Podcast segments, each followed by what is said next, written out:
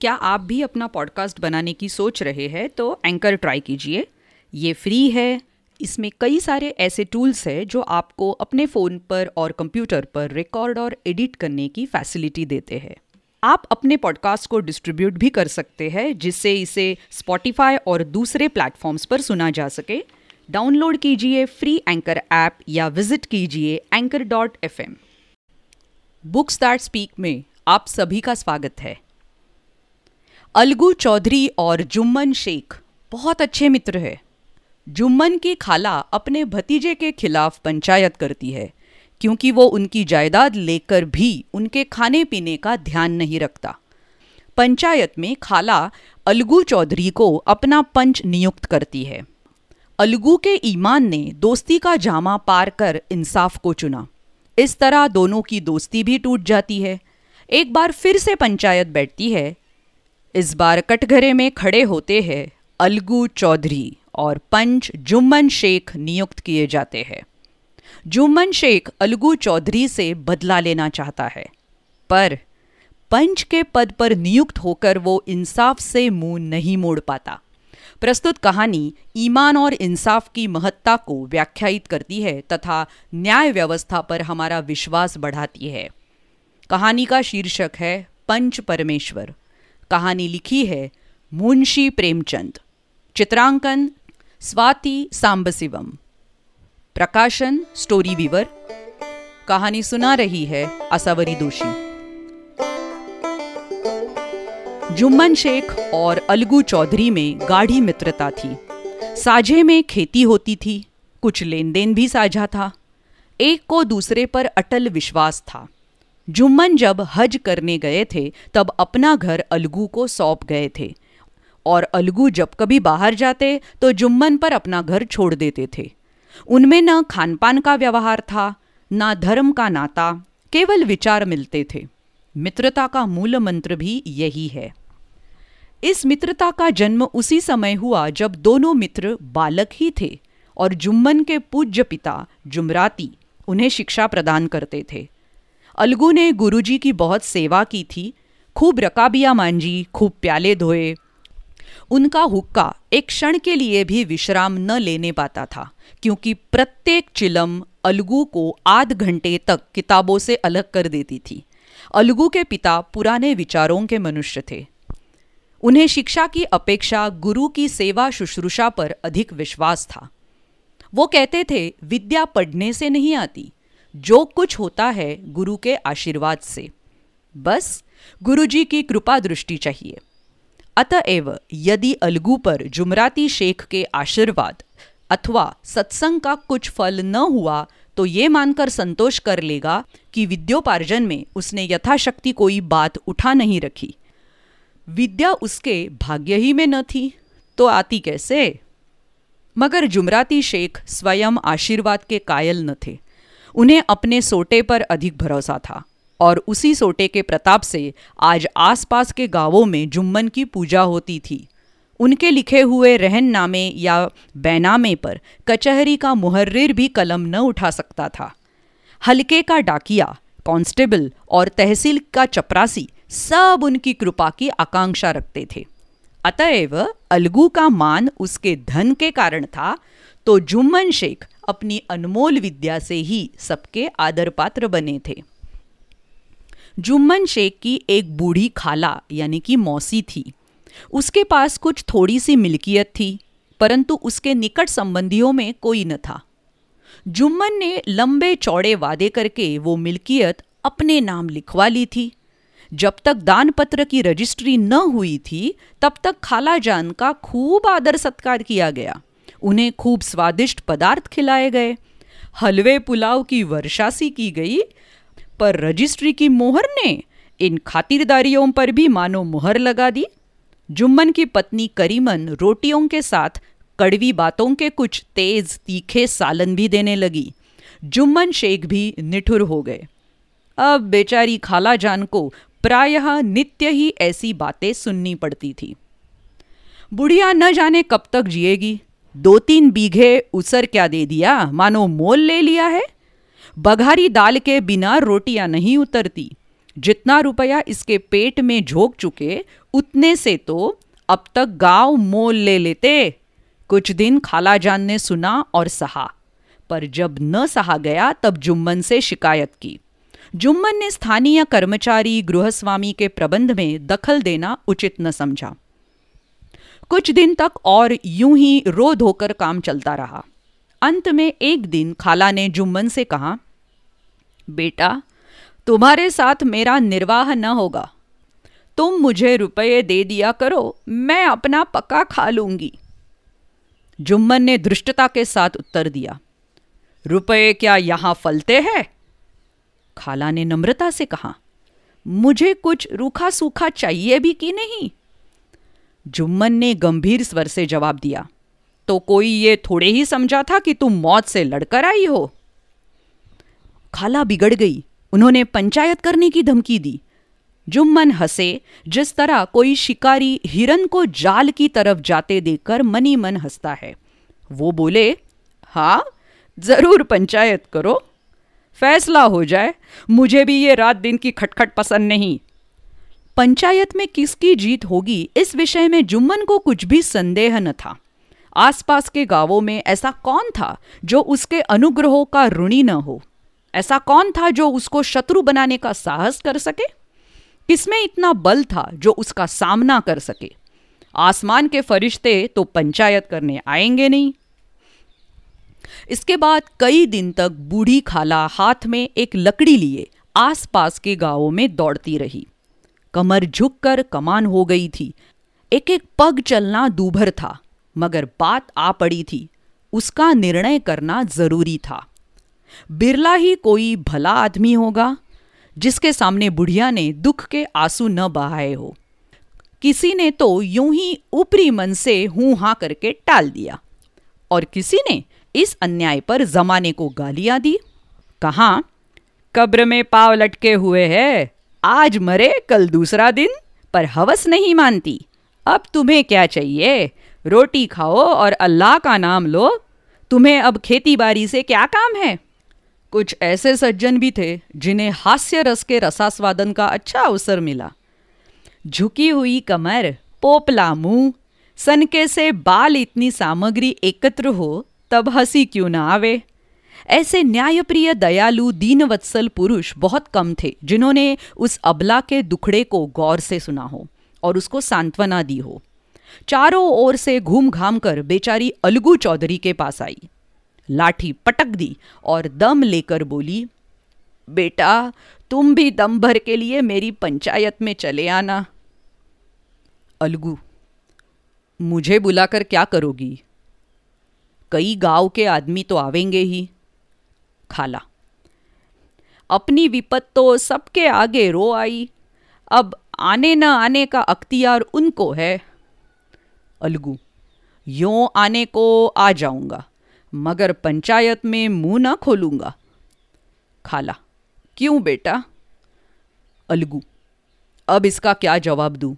अपनी खुशी, जुम्मन मेरा पुराना मित्र है, उससे बिगाड़ नहीं कर सकता। खाला बेटा, क्या बिगाड़ के डर से ईमान की बात न कहोगे? हमारे सोए हुए धर्म ज्ञान की सारी संपत्ति लुट जाए तो उसे खबर नहीं होती, परंतु ललकार सुनकर वो सचेत हो जाता है। फिर उसे कोई जीत नहीं सकता। अलगू इस सवाल का कोई उत्तर ना दे सका, पर उसके हृदय में ये शब्द गूंज रहे थे। क्या बिगाड़ के डर से ईमान की बात न कहोगे? संध्या समय एक पेड़ के नीचे पंचायत बैठी। शेख जुम्मन ने पहले से ही फर्श बिछा रखा था। उन्होंने पान, इलायची, हुक्के, तंबाकू आदि का प्रबंध भी किया था। हाँ वो स्वयं अलबत्ता अलगू चौधरी के साथ जरा दूर पर बैठे हुए थे। जब पंचायत में कोई आ जाता था, तब दबे हुए सलाम से उसका स्वागत करते थे। जब सूर्य अस्त हो गया और चिड़ियों की कलरव युक्त पंचायत पेड़ों पर बैठी तब यहाँ भी पंचायत शुरू हो गई। फर्श की एक एक अंगुल ज़मीन भर गई, पर अधिकांश दर्शक ही थे। निमंत्रित महाशयों में से केवल वे ही लोग पधारे थे, जिन्हें जुम्मन से अपनी कुछ कसर निकालनी थी। एक कोने में आग सुलग रही थी। नाई ताबड़तोब चिलम भर रहा था। ये निर्णय करना असंभव था कि सुलगते हुए उपलों से अधिक धुआँ निकलता था या चिलम के दमों से। लड़के इधर उधर दौड़ रहे थे। कोई आपस में गाली गलौज करते, कोई रोते थे। चारों तरफ़ कोलाहल मच रहा था। गाँव के कुत्ते इस जमाव को भोज समझकर झुंड के झुंड जमा हो गए थे। पंच लोग बैठ गए तो बूढ़ी खाला ने उनसे विनती की। पंचो, आज तीन साल हुए। मैंने अपनी सारी जायदाद अपने भांजे जुम्मन के नाम लिख दी थी। इसे आप लोग जानते ही होंगे। जुम्मन ने मुझे ताहयात रोटी कपड़ा देना कबूल किया। साल भर तो मैंने इसके साथ आजीवन काटा, पर अब रात दिन का रोना नहीं सहा जाता। मुझे न पेट की रोटी मिलती है, न तन का कपड़ा। बेकस बेवा हूँ, कचहरी दरबार नहीं कर सकती। तुम्हारे सिवा और किसको अपना दुख सुनाऊं? तुम लोग जो राह निकाल दो, उसी राह पर चलूँ। अगर मुझमें कोई ऐब देखो तो मेरे मुँह पर थप्पड़ मारो। जुम्मन में बुराई देखो तो उसे समझाओ, क्यों एक बेकस की आह लेता है? मैं पंचों का हुक्म सिर माथे पर चढ़ाऊँगी। रामधन मिश्र, जिनके कई असामियों को जुम्मन ने अपने गाँव में बसा लिया था, बोले, जुम्मन मियाँ, किसे पंच बत्ते हो? अभी से इसका निपटारा कर लो। फिर जो कुछ पंच कहेंगे वही मानना पड़ेगा। जुम्मन को इस समय सदस्यों में विशेषकर वे ही लोग दिख पड़े, जिनसे किसी न किसी कारण उनका वैमनस्य था। जुम्मन बोले, पंचों का हुक्म अल्लाह का हुक्म है।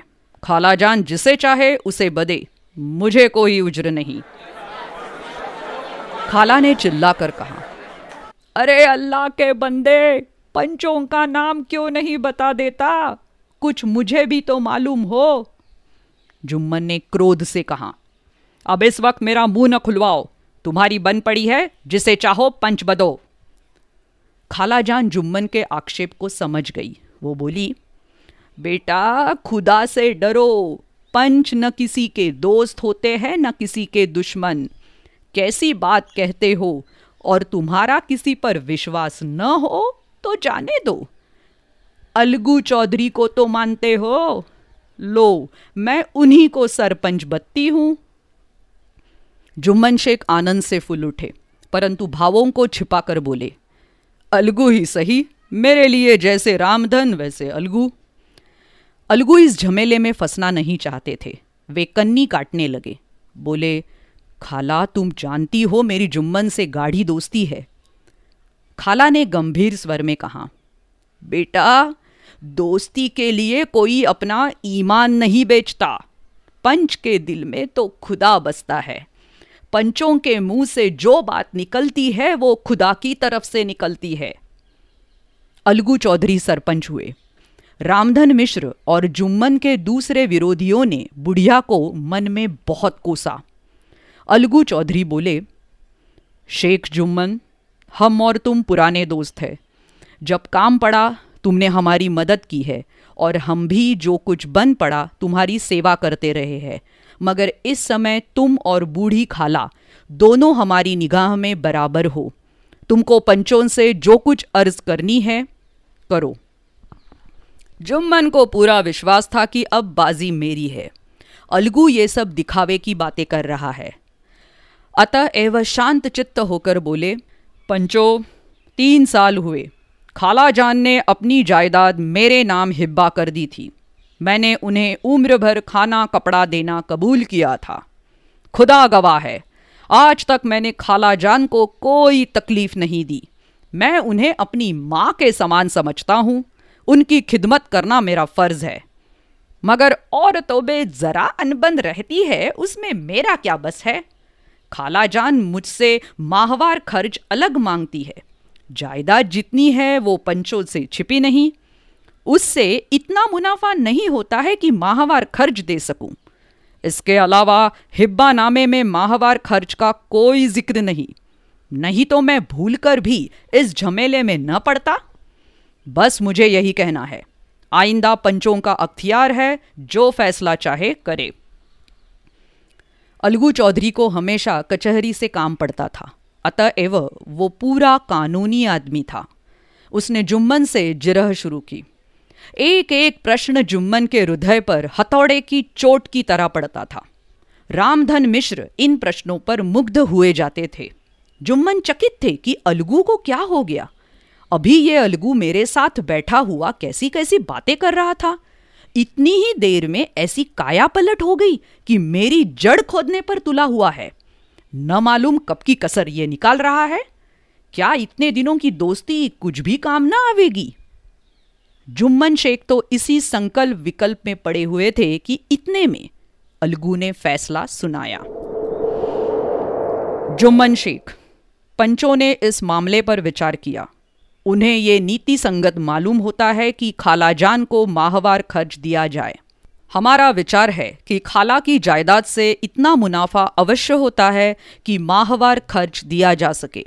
बस यही हमारा फैसला है। अगर जुम्मन को खर्च देना मंजूर ना हो तो हिब्बा नामा रद्द समझा जाए। यह फैसला सुनते ही जुम्मन सन्नाटे में आ गए। जो अपना मित्र हो, वो शत्रु का व्यवहार करे और गले पर छुरी फेरे। इसे समय के हेर फेर के सिवा और क्या कहे? जिस पर पूरा भरोसा था, उसने समय पड़ने पर धोखा दिया। यह फैसला सुनते ही, ऐसे ही अवसरों पर झूठे सच्चे मित्रों की परीक्षा की जाती है। यही कलियुग की दोस्ती है। अगर लोग ऐसे कपटी धोखेबाज न होते तो देश में आपत्तियों का प्रकोप क्यों होता?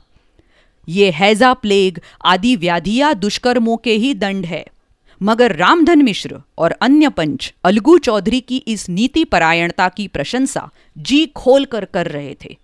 वे कहते थे, इसी का नाम पंचायत है, दूध का दूध और पानी का पानी कर दिया।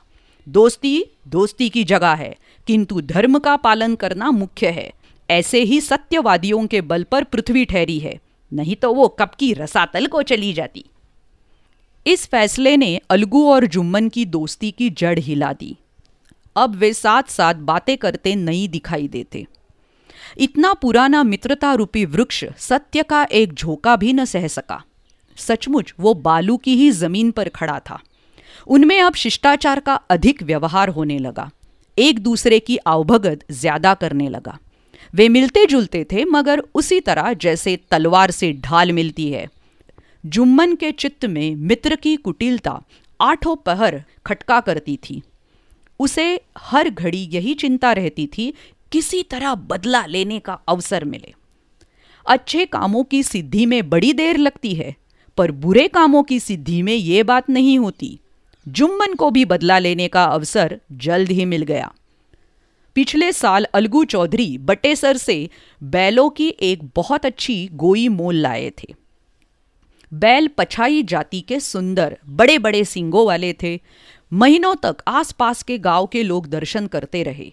दैव योग से जुम्मन की पंचायत के एक महीने बाद इस जोड़ी का एक बैल मर गया। जुम्मन ने दोस्तों से कहा यह दगाबाजी की सजा है। इंसान सब्र भले ही कर जाए, पर खुदा नेक बद सब देखता है। अलगू को संदेह हुआ कि जुम्मन ने बैल को विष दिला दिया है।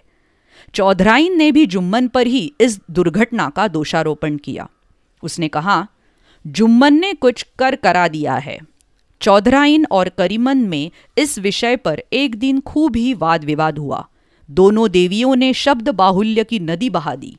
व्यंग्य, वक्रोक्ति, अन्योक्ति और उपमा आदि अलंकारों में बातें हुई। जुम्मन ने किसी तरह शांति स्थापित की। उन्होंने अपनी पत्नी को डांट डपट कर समझा दिया। वो उसे उस रणभूमि से हटा भी ले गए। उधर अलगू चौधरी ने समझाने बुझाने का काम अपने तर्कपूर्ण सोटे से लिया। अब अकेला बैल किस काम का? उसका जोड़ बहुत ढूंढा गया, पर न मिला। निदान ये सलाह ठहरी कि इसे बेच डालना चाहिए। गाँव में एक समझू साहू थे, वो इक्का गाड़ी हाँकते थे। गाँव के गुड़ घी लाद कर मंडी ले जाते। मंडी से तेल, नमक भर लाते और गाँव में बेचते। इस बैल पर उनका मन लहराया। उन्होंने सोचा, ये बैल हाथ लगे तो दिन भर में बेखटके तीन खेप हो। आजकल तो एक ही खेप में लाले पड़े रहते हैं। बैल देखा, गाड़ी में दौड़ाया, बाल भौरी की पहचान कराई मोल तोल किया और उसे लाकर द्वार पर बाँध ही दिया। एक महीने में दाम चुकाने का वादा ठहरा। चौधरी को भी गरज थी ही, घाटे की परवाह न की। समझू साहू ने नया बैल पाया तो लगे उसे रगेदने। वो दिन में तीन तीन चार चार खेपे करने लगे। न चारे की फ़िक्र थी, न पानी की, बस खेपों से काम था। मंडी ले गए, वहाँ कुछ सूखा भूसा सामने डाल दिया। बेचारा जानवर अभी दम भी न ले पाया था कि फिर जोत दिया। अलगू चौधरी के घर था तो चैन की बंसी बचती थी। बैल राम छठे छमाहे कभी बहली में जोते जाते थे। खूब उछलते कूदते और कोसों तक दौड़ते चले जाते थे। वहाँ इनका का रतीब था। पानी दली हुई, अरहर की दाल और भूसे के साथ खली। और यही नहीं कभी कभी घी का स्वाद भी चखने को मिल जाता था। शाम सवेरे एक आदमी खरहरे करता, पोछता और सहलाता था। कहाँ वो सुख चैन, कहाँ ये आठों पहर की खपत। महीने भर में ही वो पीस सा गया। इक्के का जुआ देखते ही उसका लहू सूख जाता था। एक एक पग चलना दूभर था। हड्डियाँ निकल आई थी, पर था वो पानीदार, मार की बर्दाश्त न थी। एक दिन चौथी खेप में साहू जी ने दूना बोझ लादा। दिन भर का थका जानवर, पैर न उठते थे, पर साहू जी कोड़े फटकारने लगे। बस फिर क्या था? बैल कलेजा तोड़कर चला। कुछ दूर दौड़ा और चाहा कि जरा दम ले लूँ, पर साहू जी को जल्द पहुँचने की फ़िक्र थी। अतएव उन्होंने कई कोड़े बड़ी निर्दयता से फटकारे। बैल ने एक बार फिर ज़ोर लगाया, पर अब की बार शक्ति ने जवाब दे दिया। वो धरती पर गिर पड़ा और ऐसा गिरा कि फिर न उठा। साहू जी ने बहुत पीटा। टांग पकड़कर खींचा। नधनों में लकड़ी ठूस दी, पर कहीं मृतक भी उठ सकता है? तब साहू जी को कुछ शक हुआ। उन्होंने बैल को गौर से देखा, खोलकर अलग किया और सोचने लगे कि गाड़ी घर कैसे पहुँचे। बहुत चीखे, चिल्लाए, पर देहात का रास्ता बच्चों की आँख की तरह साँझ होते ही बंद हो जाता है। कोई नज़र न आया। आसपास कोई गाँव भी न था। मारे क्रोध के उन्होंने मरे हुए बैल पर और दुर्रे लगाए और कोसने लगे। अभागे तुझे मरना ही था तो घर पहुंचकर मरता। ससुरा बीच रास्ते में ही मर रहा। अब गाड़ी कौन खींचे? इस तरह साहू जी खूब जले भुने। कई बोरे गुड़ और कई पीपे घी उन्होंने बेचे थे। दो ढाई सौ रुपये कमर में बंधे थे। इसके सिवा गाड़ी पर कई बोरे नमक के थे। अतएव छोड़कर जा भी न सकते थे। लाचार बेचारे गाड़ी पर ही लेट गए। वही रत जगा करने की ठान ली। चिलम पी गाया, फिर हुक्का पिया। इस तरह साहू जी आधी रात तक नींद को बहलाते रहे। अपनी जान में तो वो जागते ही रहे, पर पौ फटते ही जो नींद टूटी और कमर पर हाथ रखा तो थैली गायब। घबरा कर इधर उधर देखा तो कोई कनस्तर तेल भी नदारत अफसोस में बेचारे ने सिर पीट लिया और पछाड़ खाने लगा। प्रातःकाल रोते बिलखते घर पहुँचे। सवाइन ने जब ये बुरी सुनावनी सुनी, तब पहले तो रोई, फिर अलगू चौधरी को गालियाँ देने लगी। निगोड़े ने ऐसा कुलच्छनी बैल दिया कि जन्म भर की कमाई लूट गई। इस घटना को हुए कई महीने बीत गए। अलगू जब अपने बैल के दाम मांगते, तब साहू और सहुआइन दोनों ही झल्लाए हुए कुत्ते की तरह चढ़ बैठते और अंड बकने लगते। वाह! यहाँ तो सारे जन्म की कमाई लूट गई, सत्यानाश हो गया। इन्हें दामों की पड़ी है। मुर्दा बैल दिया था, उस पर दाम मांगने चले हैं। आँखों में धूल झोंक दी, सत्यानाशी बैल गले बाँध दिया। हमें नीरा पोंगा ही समझ लिया है। हम भी बनिए के बच्चे हैं। ऐसे बुद्धू कहीं और होंगे। पहले जाकर किसी गढ़े में मुँह धो आओ, तभी दाम लेना। न जी मानता हो तो हमारा बैल खोल ले जाओ। महीना भर के बदले दो महीना जोत लो। और क्या लोगे? चौधरी के अशुभ चिंतकों की कमी न थी। ऐसे अवसरों पर वे भी एकत्र हो जाते और साहू जी के बर्राने की पुष्टि करते। इस तरह फटकारे सुनकर बेचारे चौधरी अपना सा मुँह लेकर लौट आते, परंतु डेढ़ सौ रुपये से इस तरह हाथ धो लेना आसान न था। एक बार वो भी गर्म पड़े। साहू जी बिगड़कर लाठी ढूँढने घर में चले गए। अब सहुआइन ने मैदान लिया। प्रश्नोत्तर होते होते हाथापाई की नौबत आ पहुँची। सहुआइन ने घर में घुसकर किवाड़ बंद कर लिए। शोरगुल सुनकर गाँव के भले मानस जमा हो गए। उन्होंने दोनों को समझाया। साहू जी को दिलासा देकर घर से निकाला। वो परामर्श देने लगे कि इस तरह सिर फुटोवल से काम न चलेगा। पंचायत कर लो। जो कुछ तय हो जाए, उसे स्वीकार कर लो। साहू जी राज़ी हो गए। अलगू ने भी हामी भर ली। पंचायत की तैयारियाँ होने लगी। दोनों पक्षों ने अपने अपने दल बनाने शुरू किए। इसके बाद तीसरे दिन उसी वृक्ष के नीचे पंचायत बैठी। वही संध्या का समय था। खेतों में कौवे पंचायत कर रहे थे। विवादग्रस्त विषय था ये कि मटर की फलियों पर उनका कोई स्वत्व है या नहीं। और जब तक ये प्रश्न हल ना हो जाए, तब तक वे रखवाले की पुकार पर अपनी अप्रसन्नता प्रकट करना आवश्यक समझते थे। पेड़ की डालियों पर बैठी शुक मंडली में ये प्रश्न छिड़ा हुआ था कि मनुष्यों को उन्हें बेमुरवत कहने का क्या अधिकार है, जब उन्हें स्वयं अपने मित्रों से दगा करने में भी संकोच नहीं होता। पंचायत बैठ गई। तो रामधन मिश्र ने कहा, अब देरी क्या है? पंचों का चुनाव हो जाना चाहिए। बोलो चौधरी किस किस को पंच बत्ते हो? अलगू ने दीन भाव से कहा, समझू साहू ही चुन ले। समझू खड़े हुए और कड़क कर बोले, मेरी ओर से जुम्मन शेख। जुम्मन का नाम सुनते ही अलगू चौधरी का कलेजा धक धक करने लगा। मानो किसी ने अचानक थप्पड़ मार दिया हो। रामधन अलगू के मित्र थे। वो बात को ताड़ गए। पूछा, क्यों चौधरी, तुम्हें कोई उज्र तो नहीं? चौधरी ने निराश होकर कहा, नहीं, मुझे क्या उज्र होगा? अपने उत्तरदायित्व का ज्ञान बहुधा हमारे संकुचित व्यवहारों का सुधारक होता है। जब हम राह भूलकर भटकने लगते हैं, तब यही ज्ञान हमारा विश्वसनीय पथ प्रदर्शक बन जाता है। पत्र संपादक अपनी शांति कुटी में बैठा हुआ, कितनी धृष्टता और स्वतंत्रता के साथ अपनी प्रबल लेखनी से मंत्रिमंडल पर आक्रमण करता है। परंतु ऐसे अवसर आते हैं जब वो स्वयं मंत्रिमंडल में सम्मिलित हो जाता है। मंडल के भवन में पग धरते ही उसकी लेखनी कितनी मर्मज्ञ, कितनी विचारशील, कितनी न्यायपरायण हो जाती है। इसका कारण उत्तरदायित्व का ज्ञान है। नवयुवक युवावस्था में कितना उद्दंड रहता है। माता पिता उसकी ओर से कितने चिंतित रहते हैं। वे उसे कुल कलंक समझते हैं। परंतु थोड़े ही समय में परिवार का बोझ सिर पर पड़ते ही वो अव्यवस्थित चित्त उन्मत्त युवक कितना धैर्यशील, कैसा शांत चित्त हो जाता है। ये भी उत्तरदायित्व के ज्ञान का फल है। जुम्मन शेख के मन में भी सरपंच का उच्च स्थान ग्रहण करते ही अपनी ज़िम्मेदारी का भाव पैदा हुआ। उसने सोचा, मैं इस वक्त न्याय और धर्म के सर्वोच्च आसन पर बैठा हूँ। मेरे मुँह से इस समय जो कुछ निकलेगा, वो देववाणी के सदृश है और देववाणी में मेरे मनोविकारों का कदापि समावेश न होना चाहिए। मुझे सत्य से जौ भर भी टलना उचित नहीं। पंचों ने दोनों पक्षों से सवाल जवाब करने शुरू किए। बहुत देर तक दोनों दल अपने अपने पक्ष का समर्थन करते रहे। इस विषय में तो सब सहमत थे कि समझू को बैल का मूल्य देना चाहिए।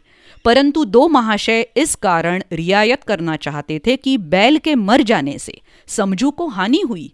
इसके प्रतिकूल दो सभ्य मूल के अतिरिक्त समझू को दंड भी देना चाहते थे, जिससे फिर किसी को पशुओं के साथ ऐसी निर्दयता करने का साहस न हो।